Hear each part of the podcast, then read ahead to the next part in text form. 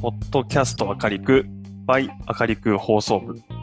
知恵の流通の最適化を担う株式会社明るくの放送部がお届けする、えー、ポッドキャストです。えー会社のことや大学院生の就活や、えー博士人材採用について幅広くお話しします。ということで、本日はなんと、えー4月1日に、えー新社長にご就任されました山田さんをゲストに迎えて、ポッドキャスター明るく始めたいと思います。よろしくお願いします。よろしくお願いします。山田さん、ポッドキャスト明るく聞いたことありますか？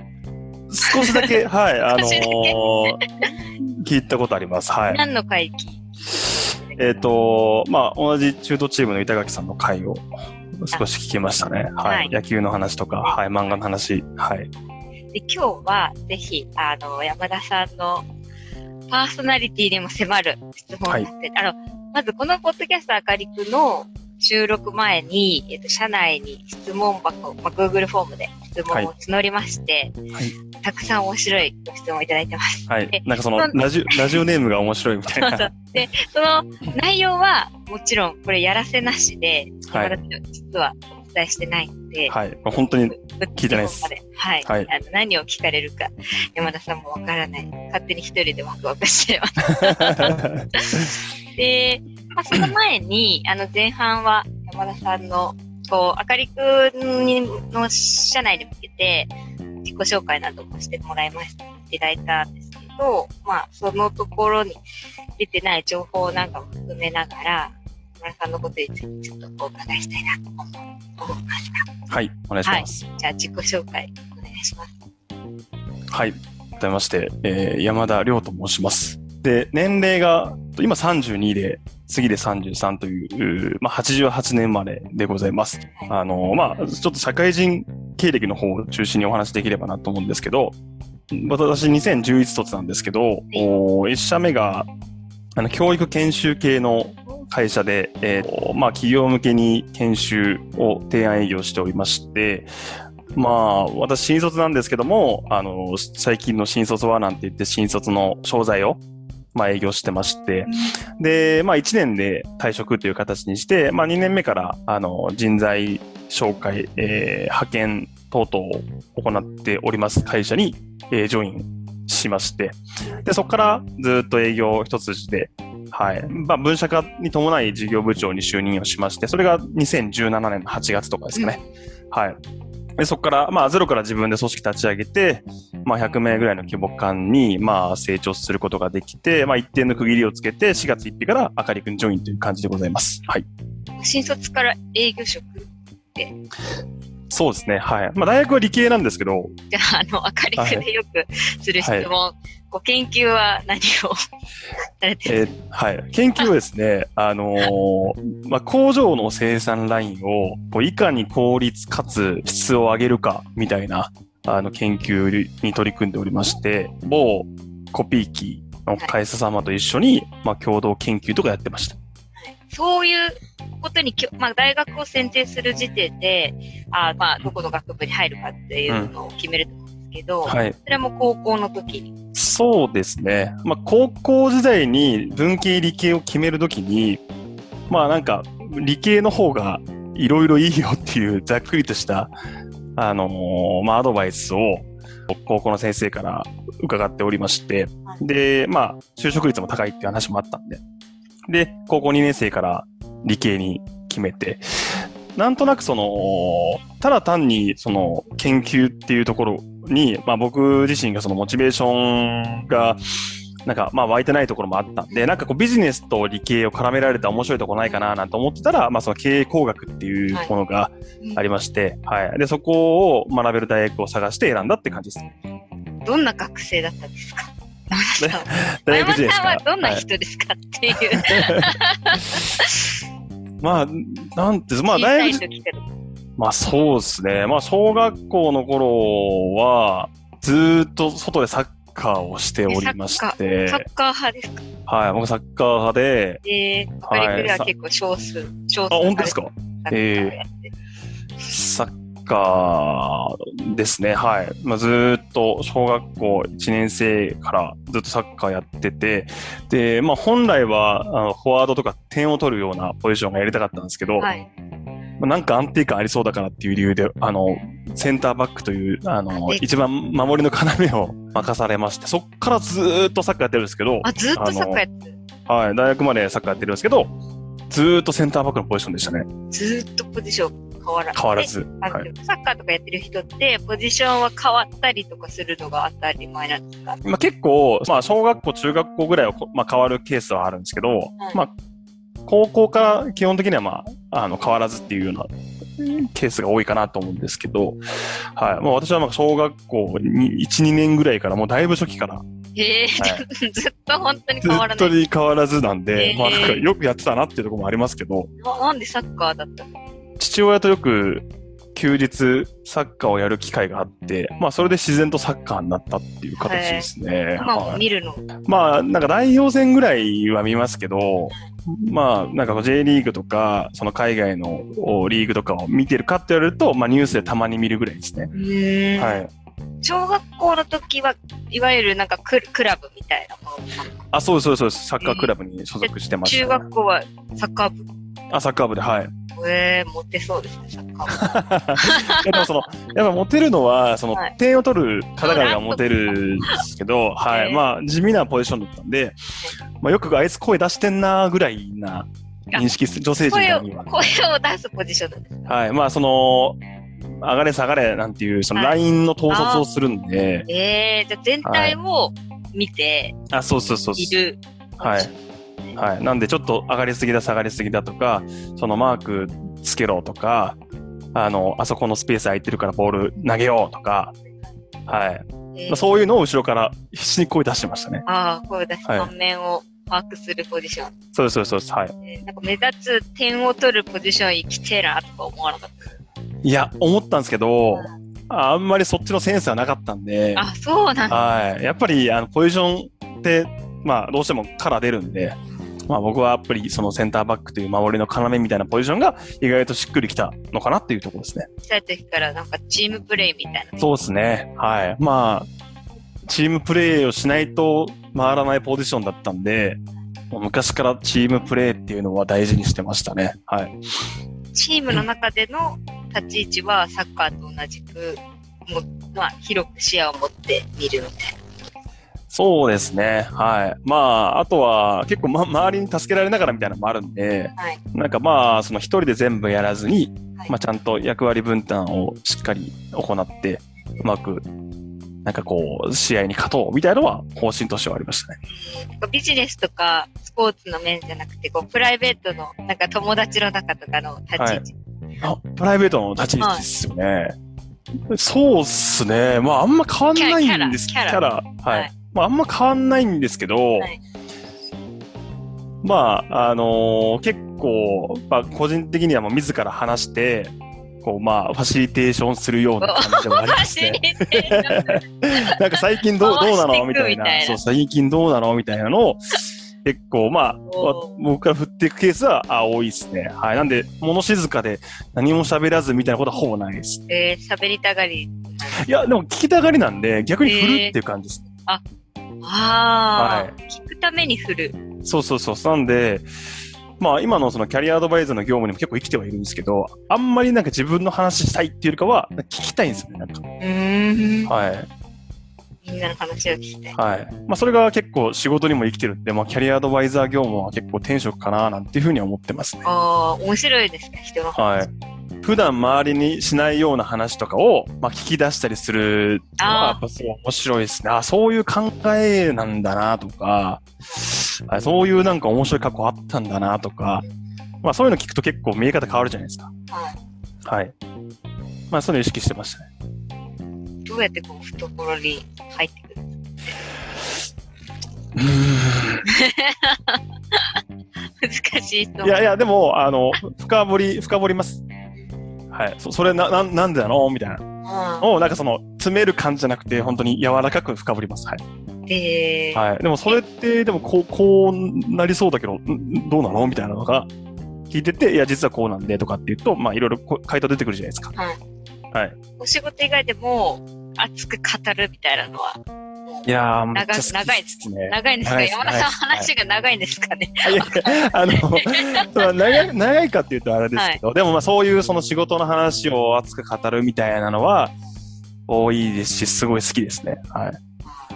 はい。私もか、あの、熱、熱語りみたいな、熱苦しい語り好きなんで、もういつまででも喋ってるんですけど、はい。なんか、ここ、これ熱かったみたいなエピソードとかあります？朝まで喋。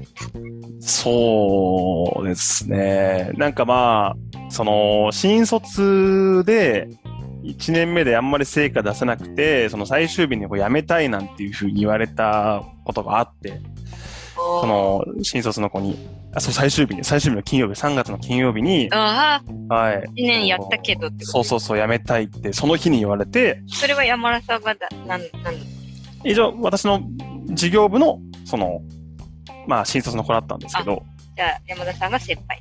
あ、そうそうそうそう。はい。で、まあ、事業部のメンバー3、4人連れて、はい。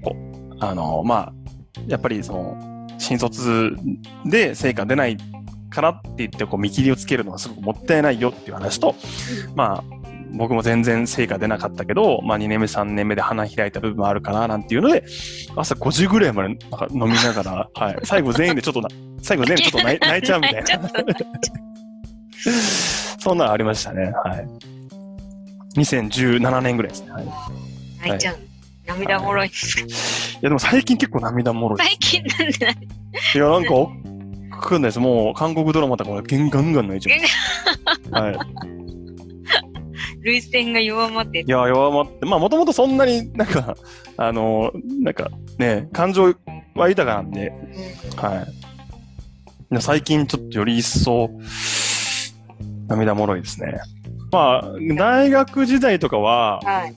結構意識高い系の大学生やってまして、あとその時から、大学3年ぐらいからえ営業の仕事してたんですよ。まあ、お給料いいかなっていうのもあったんで、テレアポのバイトとか、あとは、そのレシート裏広告の営業とか。はい、熱いですね。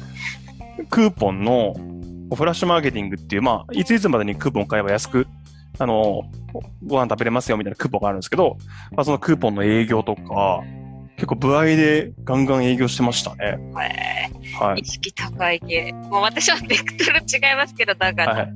意識高い系大学生だったみたいな。はい。あと、はい。だ、なんか学生団体とかもなんか立ち上げて、えー、めっちゃ意識高いそう系。なんですよ。で、その高校生に、そのインターンシップをさせれば、大学選びもっと変わってくるんじゃないかっていう風な、すごい意識高い学生団体を立ち上げて、で、よく企業様と連携しながら、高校生に、まあ高校3年生とかに、その企業の、おしなんかこう、し訓練とか、まあ訓練というかその、まあ、勤務してもらって1日、で、レポート書いて発表してもらうとか、あの、某アイス会社の商品企画を商品企画部と一緒にやろうとかっていうのをやってました。無償で。はい。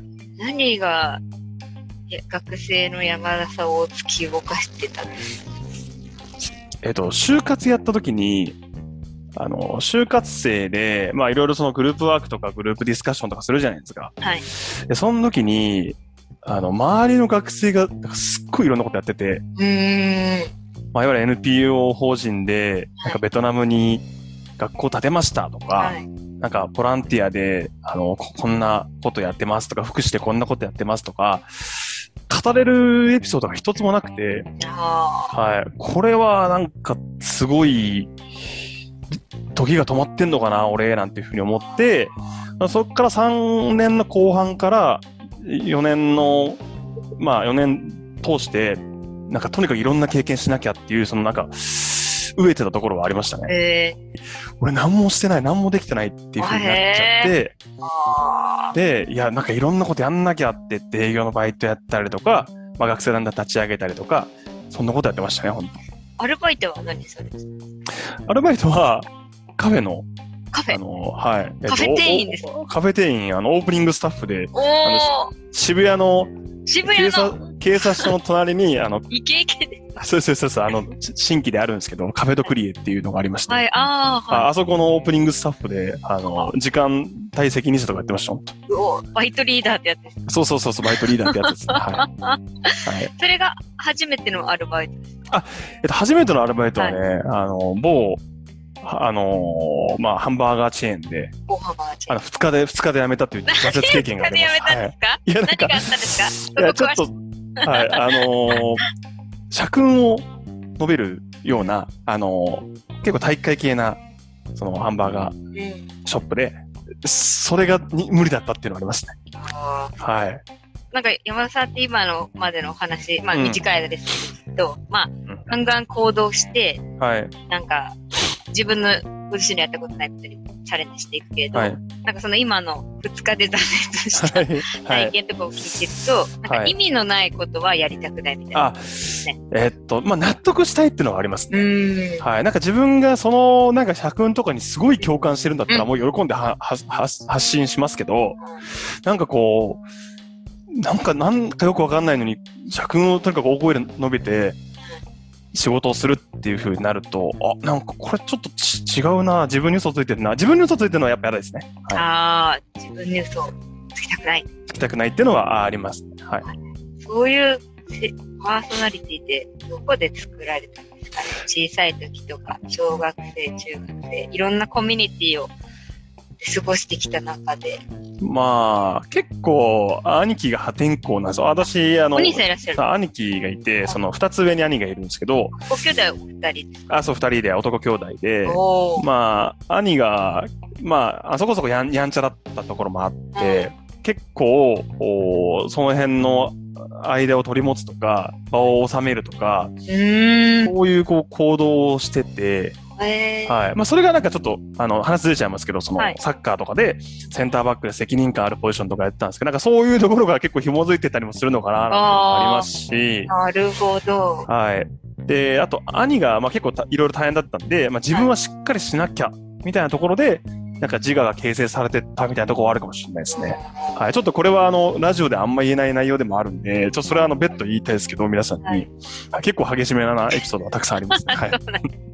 それもまた面白そうですけど、はい。なんかちょっと少しだけですけど、はい。見えてきたはい。気がしますね。なんかはい聞けば聞くほど細かいところも聞きたくなってしまう。はい。あまあ今日は私の聞きたいことだけではなくて、はいあかりふから質問が来てますので、はいそそこの質問にお答えする質問コーナーに移りたいと思います。お願いします。はい。あ、ちょっと似たような質問があって、2個来てるので、そこから、えー読みたいと思います。はいまず、じゃあ、ラジオネーム、ラジオっぽいですね。はい。ラジオっぽい。はい。はい。ラジオネーム、トマトさんと、トマトさん。トマトさんと、はい。ちょっとこれ名前が、実名が書いてあるので、じゃあ、はいラジオネーム、M さんから来た質問です。はい。ラジオネーム、トマトさんと、M さんが、はい。えー、何と呼べばいいですか？あ出ます。で、かはいっこ、山田さん？山田社長？山ちゃん？なん、まるまるって呼んでくれやっていうものがあったら教えてくださいっていう風に来てます。これはいかがでしょうかあのー社長っていう風な呼び方はあんまり好きじゃないなっていうのがあって、まあできればやめてほしいなと思います。なんか距離、距離感じちゃうんで。じゃあ社長禁止で、はいあ。社長は禁止でお願いします。はい。なん、なんて呼べばいい普通に山田さんでもいいですし、まあ前職はあの、ヤーマンさんって呼ばれてたんで、ヤヤーマンさん。ーマンさんでも全然いいです。ヤーマンってあのヤーマン。あのヤーマンです。本当にはい。はい。その名付け親は、今のその、前職の代表なんですけど、はい。はい、会社の代表なんですけど、なんかその、山田って結構ありきたりだよな、みたいな。で、山ちゃんとか、は。はいい。たまたまで、そうです、そうです同じ。のはい。なんか、あだ名をつけるのが好きな方で、はい。じゃあお前はヤーマンだなって言われて、まあそこからヤーマンで、あの、前の会社はヤーマンです。えー、はい。でも、馴染みがある馴染みあります、ヤーマンは。それはい。は山田さんとしてはどうですか？同じやでも全然がいいか、はい。あの、いいっすよ。はい、それで。まあ他になんか、多分、ヤーマンさんって呼んだ人はラジオ聞いたかあ、ら、聞いたなって思います。はい。それは、それで、おって、おって言います。はい。おって言う。じゃあ皆さん、山田さんがヤーマンさんで、はい。恋するうさぎちゃんから来てる。これあの、ポル、多分ポルノのはい。曲の中にああ、はいはいはいはいはい。あはいはい。やつだと思うんはいはい。思い出しました、今それで。はいはい。あの、なぜ人を好きになるとこんなにも苦しいのでしょうって うわこれも来てるんで一応。はい。と、恋すると、人はなぜ苦しいんでしょうう。はうわ深すぎますね、それ。なぜ苦しいか。い。苦しくなりますか、山ヤーマンさんも。いやー、苦しくなりますよ。はい。なんで苦しいっすかね。苦しくなるんです。なんでなんだろう。ちょっと明るくっぽいっすね、なんか。哲学っぽいな。なんで苦しくなるんでしょうね。勉強不足っすよ、それ。は、はいあの、はい。あの、機会があれば、機会があればちょっと答えます。はい。ねはい。次の質問。はいえーラジオネーム、ヘイトマキさん。バイブルであるサンクチュアリはい。最も感銘を受けたシーンを教えてください。ということで、おー、すごいいい質問ですね。あの、私、前巻読ませていただきました。え、マジですか？はい。すごっ読みま。した。はい。読みました。え、ここの期間でですか？はい。あ、この期間でというか、あの、山田さんが、あの、サンクチュアリがバイブルっておっしゃったんで、読みました。マジっすか？はいなんかはい。泣きました。あの、あの、女性の描写とかに関しては、ちょっとまあ古い、うん。まあそうですね。あの、まあうんそこは、あおまあ、賛同できるものではないとして、はい。あの、その、何回ぐらいい読んでるんですか？や、もうね、に20回ぐらい読んでますよ。20あれって、最終巻が発行されたのが多分1995年ぐらいえ。そうそう、そんなぐらいです。はい。あれは、出会ったきっかけ？サンクチュアリと出会ったきっかけは？出会ったきっかけなんだっけな確か、インターンやってる時の経営者かなんかが。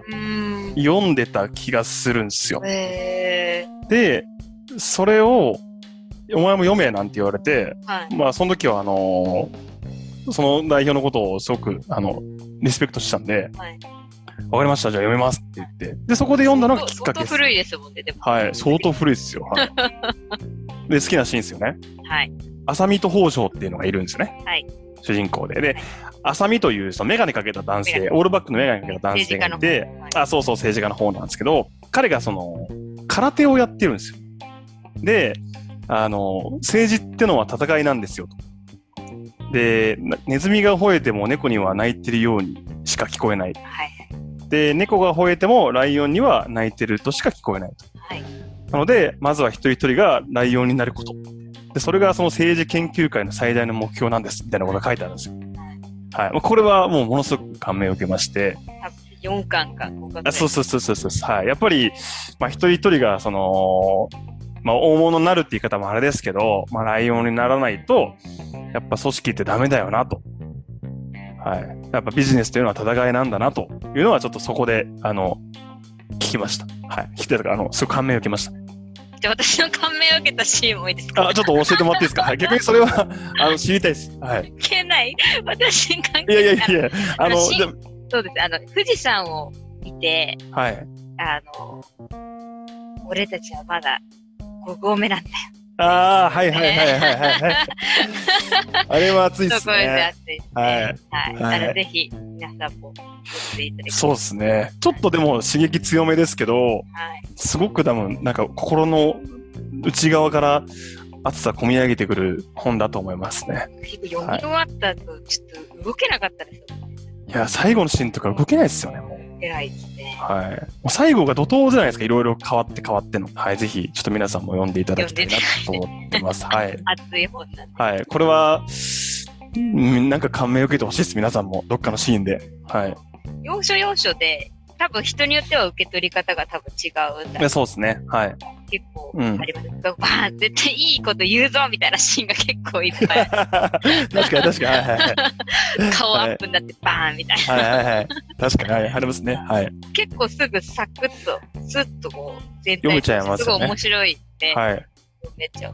はい。で、12ぜひぜ巻、ひ。はい。はい。アマゾンで、はい。お買い求めいただけそればと思い、ます。はい。山に寄贈して、あ、そう、それ、いいっすよね。なんか、明るく、ちょっと、なんか、私物化するみたいな感じで嫌ですけど、明るく図書館みたいなので、どうしどうします？受付のエントランスにサンクチュリーあったちょっとやばい会社だやばい会社になっちゃいますよね。ね。はい。はい、ちょっと。まあ、ただ、僕は結構大事なことは漫画から学んでる派なんで、はい、ちょっと寄贈はしたいですね。明るくに。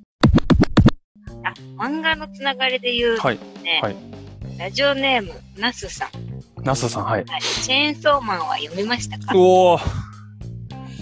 いや、ごめんなさい。まだ読めてないんですあ、よ。はい。あのー、名前はよく聞きます。はい、有有名です、有名です。はい。あのー、読もう読もう思ってまだ読めてないんですよね。一巻だけ、一巻だけ読んだんですけど、ちょっとそっから、あのー読めてなくて、別になんか嫌とかじゃなくて読みたいなと思ってるんですけど、読めてないですね。はい。何系ですかいや、何系なんですかね？戦う系？スポーツ？チェーンソーの話ですか？なんか、あのあ、ー、ヒーロー漫画？えっ、と、なんか、で、電の子のこう、なんか、悪魔みたいな。あーではい。はい。はい。チェーンソーマンはちょっとすみません。んまだ、あ勉強不足ですね。はい。読みます。読みます、これは。はい。漫画だと、あと何が好きですか？漫画だと、あとは、キンキングダム。ああ、キングダム。ははい。これは、あのーど、どの武将が好きかで、その人のパーソナリティがわかるいはいはい。感じですね。はい。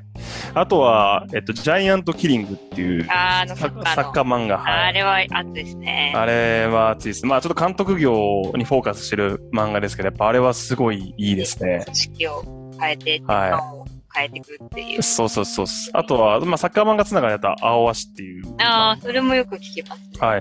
であとなんか最近、その女性漫画の、少女漫画で、はいあの、ミステリーという中でっていう漫画があるんですよ。へえ。はい。あの、田村先生っていうその女性、ああの少女漫画？があるんですよ。あの、もじゃもじゃ頭の、その、なんか大学生が、その、もんなんか謎を解決するというか、事件を解決するみたいなやつなんですけど、はい。これも名言多いんですよ。へえ。はいはい。これもちょっとぜひ読んでもらいたいです。これも本当に面白いです。はい。ワンピースとかも、はい、読みますけど、まあ最近ちょっと止まっちゃってますね。そうですね。あれは結構追うのがね、大変ですよね。はい。だから和の国の手前ぐらいで終わっちゃってます、ね。だからあ、読まないとなと思ってますけど、はい。なんか、ちょっと記憶も定かじゃない部分もあるんで、戻って読まないといけなかったですけどそうですね。戻って、毎回戻って、はい20巻ぐらい戻って読まないといけない。そうそうそうそう、ああ、こうだったなーなんていうのがあったんで、ちょっと、まあ、それもあって読め、読み進められてないところはありますけど、まあ、漫画すぐ読みますね。じゃあ次。はい。はい。じゃあ、これは、ラジオネーム、ヘッポコ P さん。コピーさん、はい。すごいラジオネーム。はい。林創業者とあかりくの魅力はどこですか？なるほど。ね。はい。いや、いいや、なんかちょっと、あの、そそういう質問が、やっぱ、こう、はい。本質をついてくるような質問が増えてきましたね。まあ、まあ、V ネックも魅力ではあるんですけど、でもやっぱ野永さんは、なんていうんですか、迫力やっぱありますよね、あの人。あの、本当に、はい。本当に希少な存在というか。はい。いや、はい。あのーカリスマ性あるなと思います。まあ、あの、僕も何回か、まあもちろんその、今回のおバトンタッチのタイミングでいろいろとお話をさせてもらいましたけど、やっぱご豪快かつ、やっぱりなんか修羅場くくってるきてる感の迫力というか、それで、まあ、ファーストコンタクトの時やっぱり、ちょっと圧倒されましたね。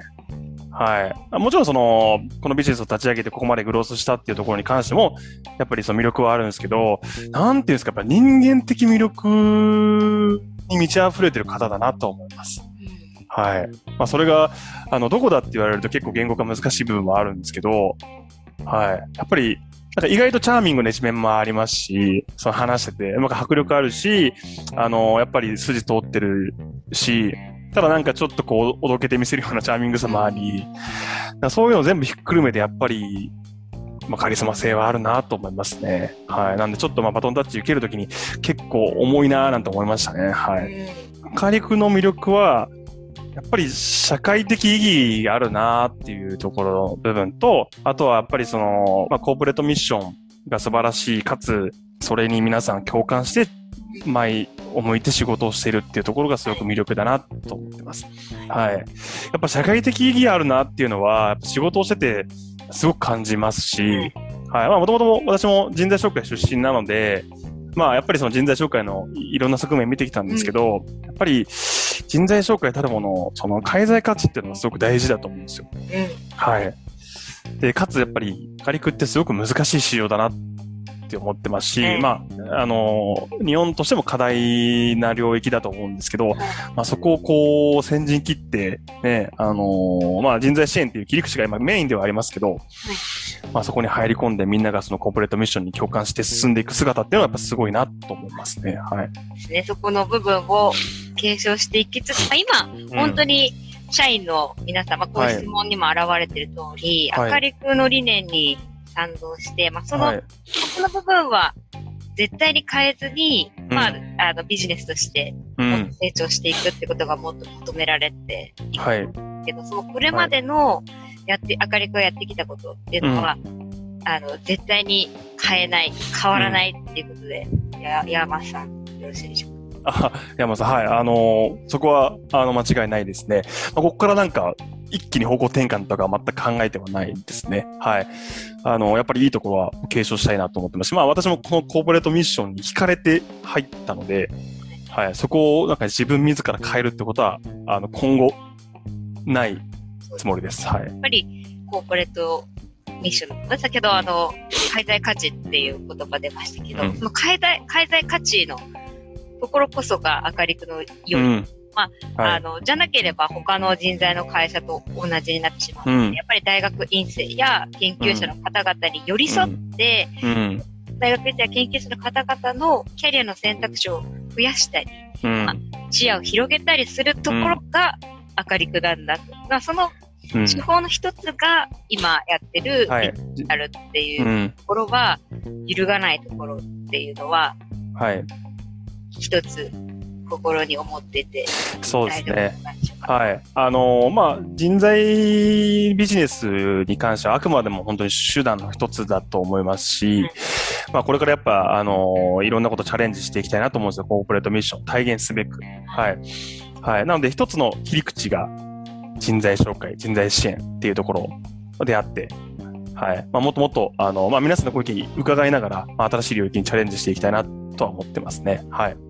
一緒にやっていきたい。はい。なんで、よくその、まあ、あがりこどうしたいですかとか、あのーどう、どうしていくつもりですかみたいなことをやっぱ聞かれることもあって、まあ、僕自身も考えはあるんですけど、はいなんか、言い方あれですけど、その、まあ、急に来た代表に物事全部決めさせていいのかっていうのもあるんで、まあ、そこはなんか逆に、こういうことやりたいんですよっていうふうに言っていただいた方が、まあ、僕もじゃあそれやろうよって話になるんで、はい。まあ、できればもっともっと提案欲しいなと思います。はい。すごくその言葉を聞いて多分安心した皆さんがたくさんいるんじゃないかな。本当ですか？ははいい。はい。まあ、僕は逆の立場だったら、なんか急に来ていろいろ決めて、なんだあいつってなるので、はい。やっぱりそこは、まあ、みんなと一緒に考えて、あの、一つのなんか会を導き出していきたいなと思ってます。本当に。はい。一緒に頑張りましょう。はい。お願いします。